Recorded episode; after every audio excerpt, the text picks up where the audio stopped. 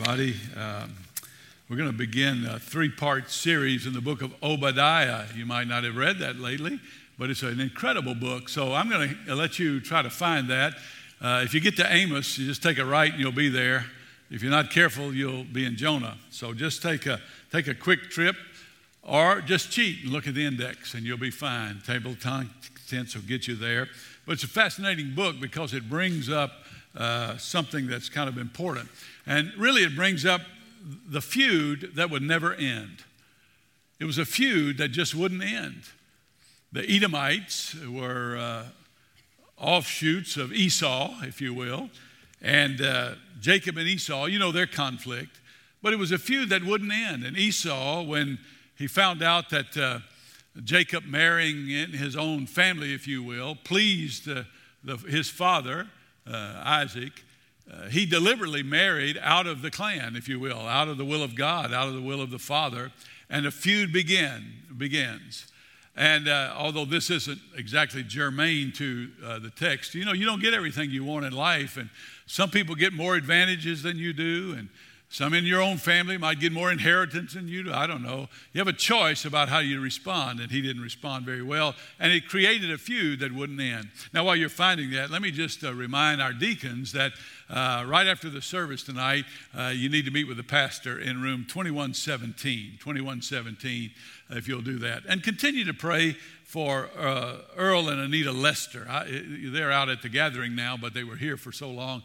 And uh, Earl's mother passed away, Miss uh, Miss Lester passed away, had her funeral this afternoon. So just remember them. They're going back to Augusta, Georgia to bury her, and uh, just want you to be aware of that. If you happen to be visiting tonight, uh, my name is Gene Mims. I'm not the pastor, the pastor's sitting over here, and uh, you'll get to know him uh, as my son, or, you know, he will refer to me as his father, but that's the way this works right now. So in Obadiah, we come to the shortest book in the Old Testament. It's a very short book, it only has 21 verses. And I don't want to read all the verses tonight because I can, I can give you the gist of what's going on here. But why would we study a book like this? Why wouldn't we just ignore it? Why wouldn't we just go beyond it? Well, I think what it does is, is sort of pulls us up historically to see in a widest view of what God's doing in the world. Because if you look at the news or you read the paper, you get on the internet and you try to find out what's going on in the world, what you basically get is confusion and chaos. There's always a war, there's always some crooked leader, there's always uh, you know some violent act that's being uh, happening or whatever. And I think we say as believers, why, why is it like this? And what's God doing about this? Is there anything that I can hold on to in these uncertain and turbulent times? And this book reminds us of how active God is in this world. And, uh, but it also reminds us that uh, you, you can't continually come against God's people without retribution, vengeance. And God has said uh, to the church and to the nation of Israel, I don't want you to avenge my name. I'll do that. You be faithful to me. We'll get into that in just a moment. But I, I, I control this world, and I'll take vengeance uh, upon these nations that hurt uh, my people. Sometimes we feel like uh, the writer uh, says in the Old Testament, Paul quotes in the New Testament, he said, We're like sheep that are led to slaughter. It looks like, looks like we don't have any power, it looks like we don't have any recourse for all the evil that's going on in the world. And we see it even in our Savior, who was a lamb, a lamb led to slaughter and didn't take uh, reprisals that he could have taken. And we have to ask ourselves, why such suffering uh, is God allowing that? Is God doing anything? Does He care? Is, uh, you know, is anything happening in this world? Well, the book of Obadiah, in a microcosm, uh, really explains that. If you read the book of Amos, you'll see these prophecies that surround uh, Israel and Judah and all these nations. God saying, I'm against you because you were against my people. And there's prophecy after prophecy, including Edom. Now, let me give you a little historical or geographical help here.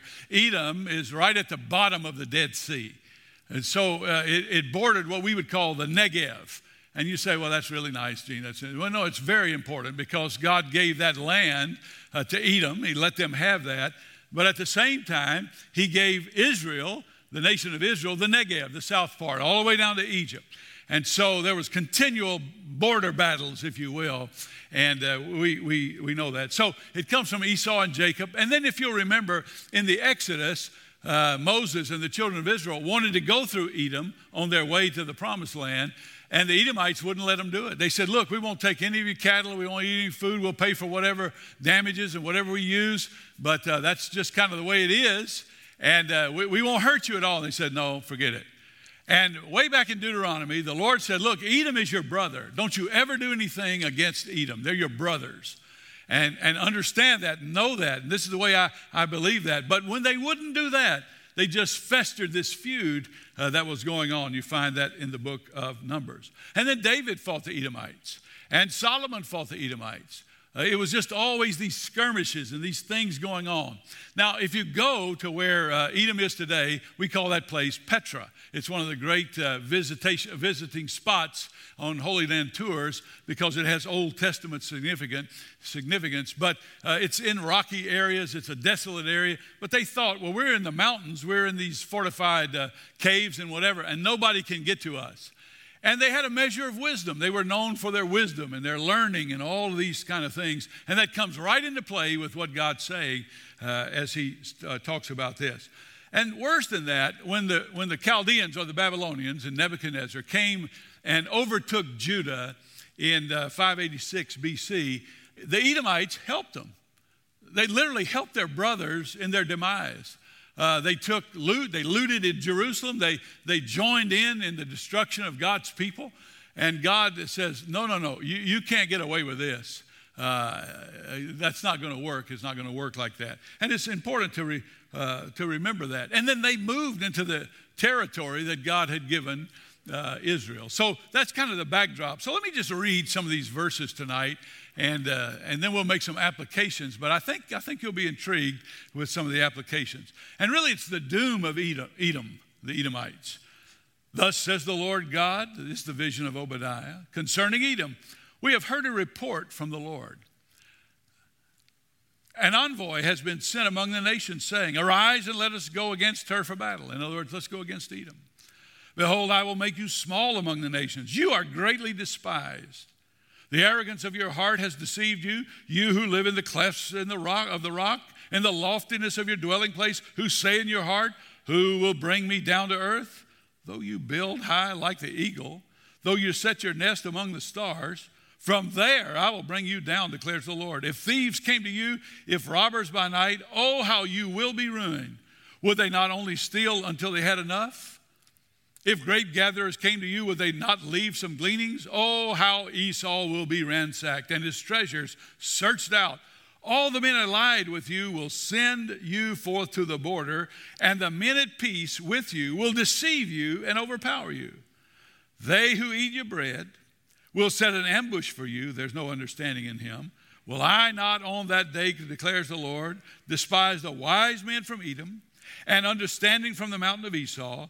Then your mighty men will be dismayed, O Teman, that's the capital of Edom, so that everyone may be cut off from the mountain of Esau by slaughter. And then he tells them why. Because of the violence you did to Jacob, but that's for another time. And so here it is. But I want you to notice a number of things to get the background of this, and you'll, you'll, you'll, be encouraged by the time we're through tonight. First of all, he says, this vision of Obadiah says, We've heard a report in verse 1, a report from the Lord, an envoy has been sent among the nations saying. Now, that might be a literal statement, not just a vision, but he might have actually heard an envoy. As a matter of fact, there, there are probably six or seven anti Edom prophecies in the Old Testament but the most stringent one, the one that, that bears down and sounds just like this book, is found in Ezekiel chapter 35. We don't have to turn there tonight, but he, he goes into some length about this everlasting conflict, this conflict that won't go away. And God says, You think in your pride and your arrogance, you think in the downfall of Israel that that's a good thing, but all it means is your downfall. Israel's going to remain, and nobody's going to fool with you anymore. I'm going to destroy you. And notice what he said. He said, You know, if thieves would come into your house, they'd only take, uh, they wouldn't take everything, they'd take some things and they'd leave. If, if thieves came into your vineyard, they'd pick some grapes, but they'd leave some grapes. But he says, When I send an army into you, there's going to be nothing left. In fact, in another prophecy, he says, You Edomites say, Well, if God does destroy us, we'll just rebuild again. He said, It doesn't matter how many times you rebuild, I'm going to destroy you. Well, there are no Edomites today. Just remember that. There are no Edomites today. There's nobody living there that says we're in Teman, the capital. You know, we're on Mount Seir, this mountain range there. They're, they're, they're gone. It's over. And that's something for us to consider, especially in light of the world situation. And this is a, an occasion for us to read the Bible globally, to read the Bible through the lens of the church and the eyes of God in heaven, to see what this means in these conflicts around the earth, and especially when we live in a nation that more and more, or less and less, I should say, has no tolerance for the gospel and no tolerance for those in the church.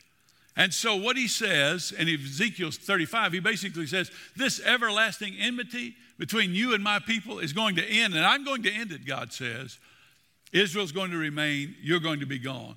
He said, you, Here's why you delivered your brother to Babylon instead of fighting for them, instead of pulling for them, instead of supporting them in this kingdom effort according to my purposes and will, you stood by while they were ruined. I was chastising them. They deserve that.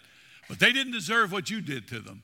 And for that, I'm going to. He said, bloodshed is going to be brought upon you. This is what Ezekiel is saying. And he says, Mount Seir, this mountain, which would be sort of akin to uh, Mount Carmel in, in, in, Israel, or, you know, like Lookout Mountains, a long range. It's not just one little mountain. And he said, It's going to be desolate. Mount Seir, you have so much pride in that that nobody can get to you, but nobody's going to live there anymore. And then he says, Because I am an avenging God. I'm avenging my people. I'm avenging my purposes. I'm avenging the fact that you have turned away from me and you've showed your rebellion by destroying the people that I want to use to bring redemption in this world. Wow. So, how do we think about that? So, we read this, that's a nice history lesson or whatever. Well, several things come out of this that I want us to think about and hold in our hearts, and especially as we unfold these passages in the next two weeks. First of all, we, we want to remember the sovereignty of God, not just in salvation, but over this world.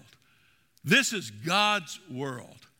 And He's concerned about everything in His world His people, His purposes, this is his world, and his, his purposes are going to be fulfilled.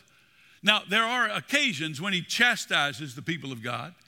He'll chastise an individual, he'll chastise a, a church, he'll chastise a nation to correct them so that they come back in line with his, with his purposes.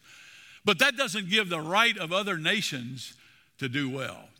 If you'll remember in the prophecy of Habakkuk, Habakkuk prayed and said, God, you know, we're, we're a terrible people. We're awful. And God said, I've heard your prayer, and I'm going to take care of this. I'm going to send the Chaldeans in, and they're going to straighten this out. They're going to take you in captivity. And the prophet was offended by that. He was astounded by that. And he said, God, they're worse than we are. And God said, I'll take care of them in due time. I'm using them to chastise you.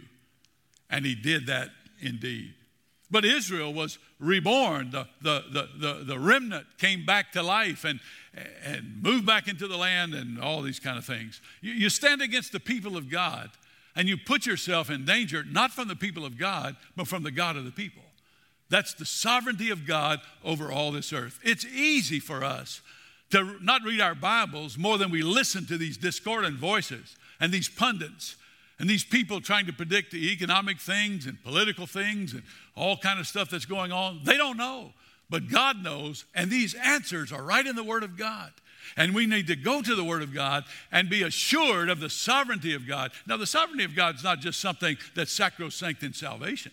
The sovereignty of God uh, is about everything in nature Everything under nature, everything on this world, every economic system, every, every political system, God is ruling all of that.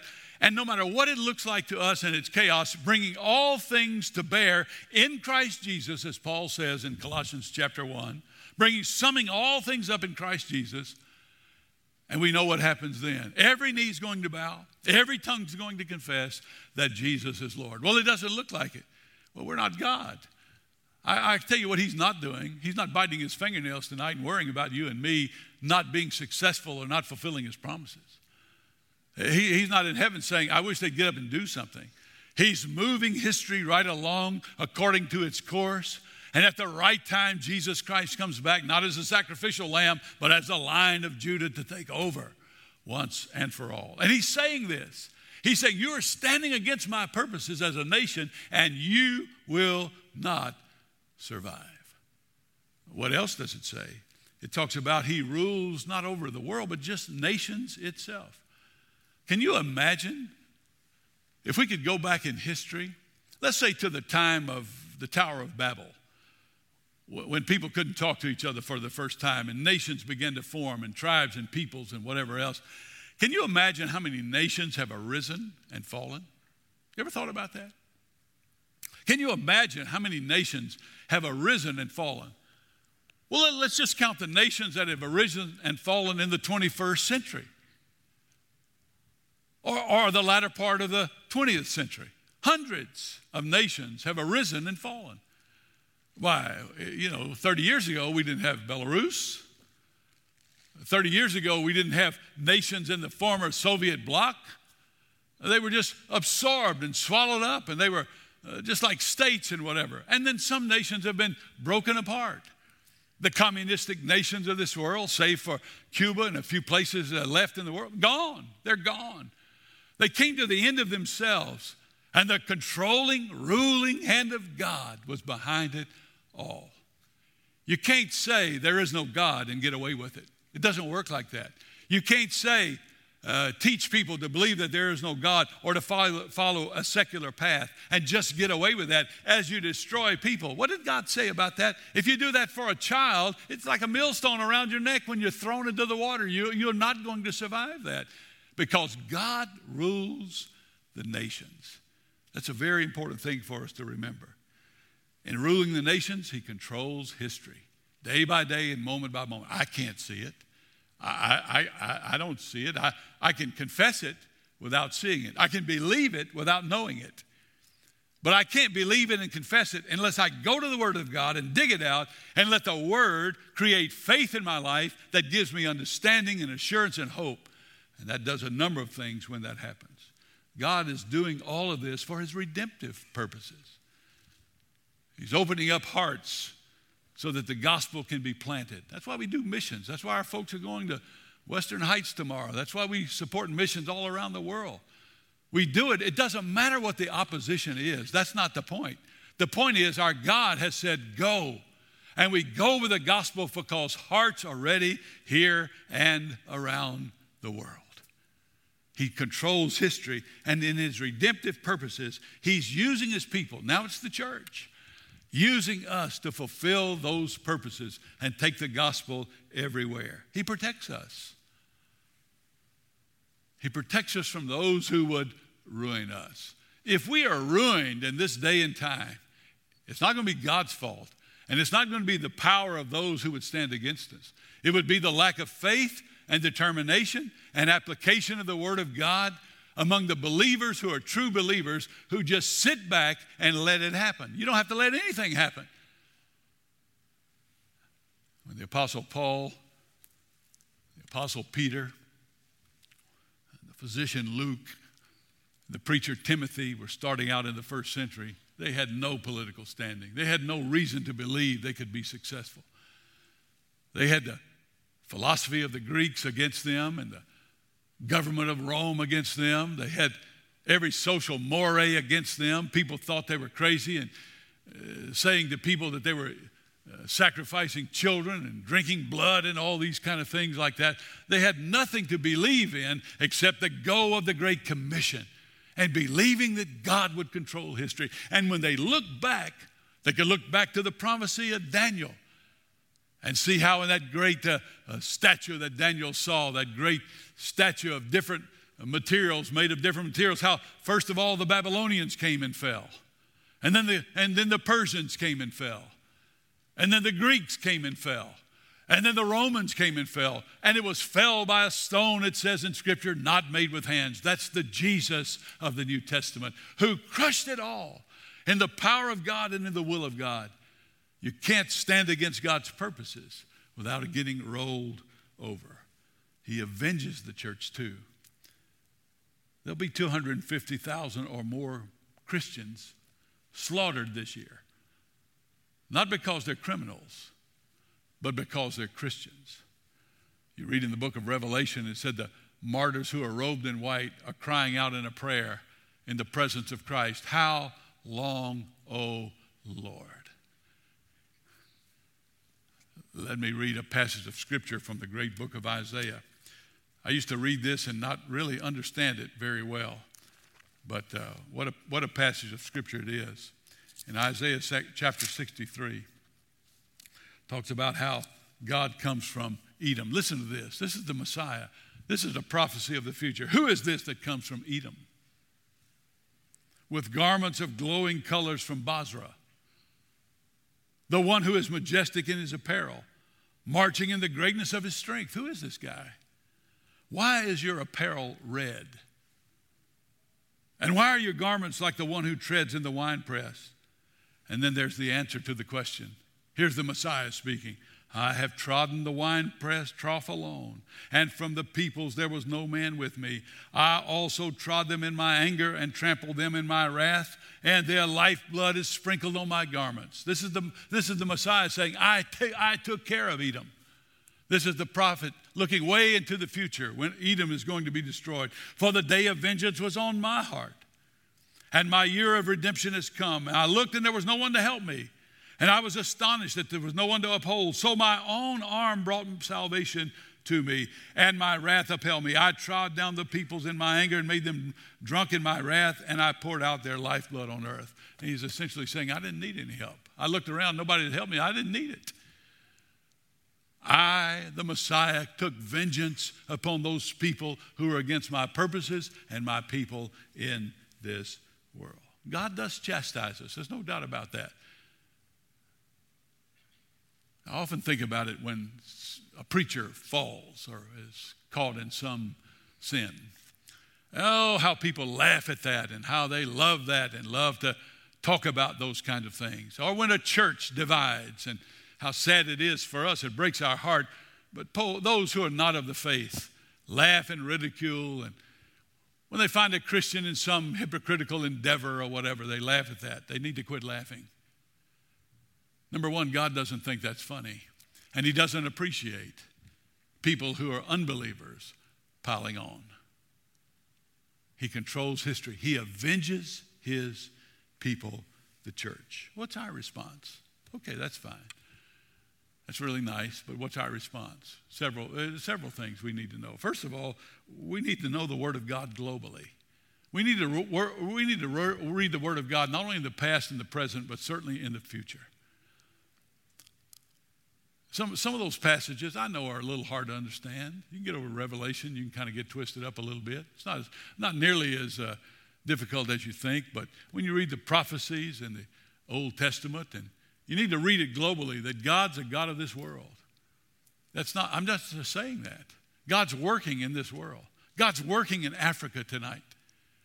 I was just talking with David Nelms and he was telling me they've surpassed the 50,000 mark in churches that they've started. And he said, We really can't start churches fast enough in the northern portions of Africa where the Muslims are the strongest. God's at work around the world. He's working in Latin America, He's working in China, He's working in the hearts of people that you'll see tomorrow. No matter what they may say or how they may act, it's the Holy Spirit. Unless God's a liar, the Holy Spirit in John 16 says it's convicting the world of its sin and unrighteousness, convicting the world of the coming judgment.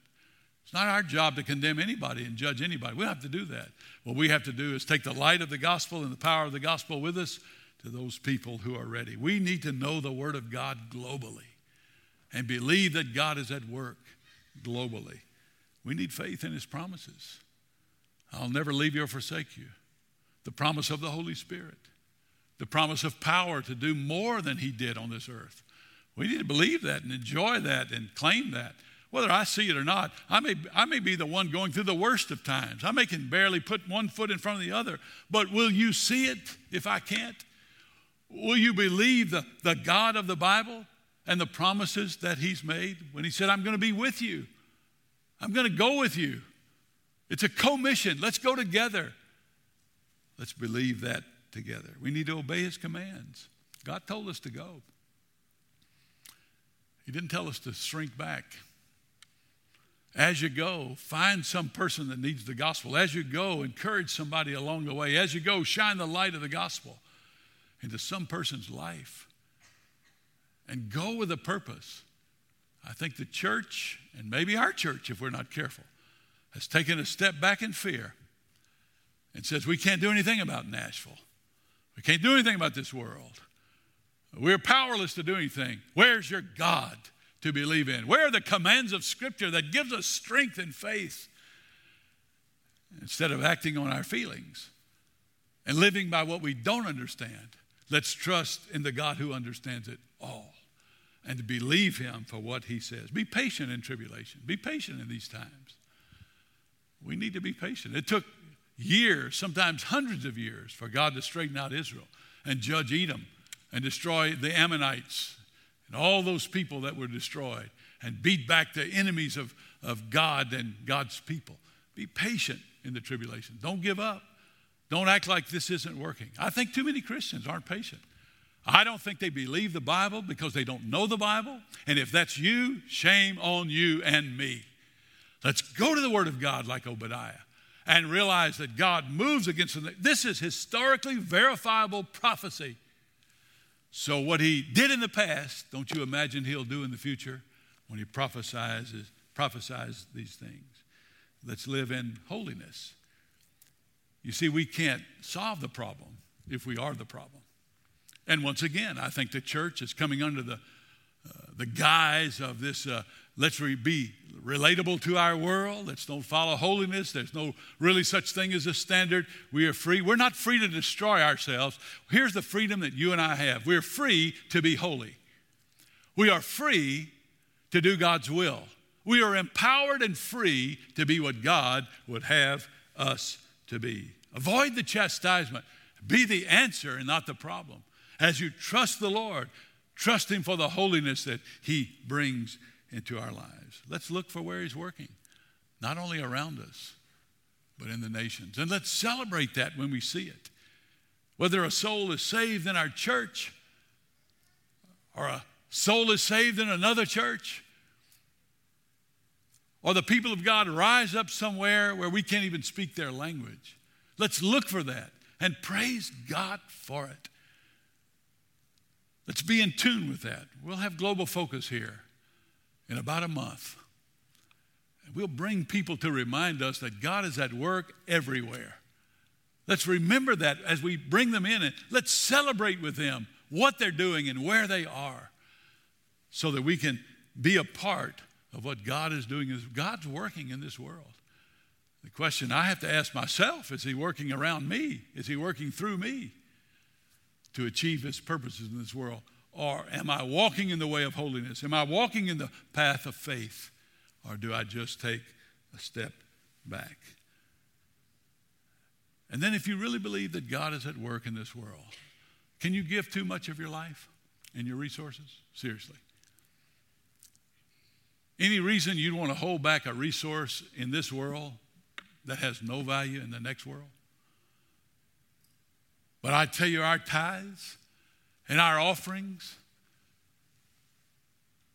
and our sacrificial giving is just a response to God to say, We believe that you control this world. We believe in funding the work of the nations. We believe in reaching our city and our neighborhoods and then engage this world, not to be afraid of it, I have to confess, I, I, don't like it particularly. I don't like to get around people who don't share my viewpoint, don't have a heart for God. I don't enjoy that. I really don't. I'm just being honest with you tonight. I'd rather be with you.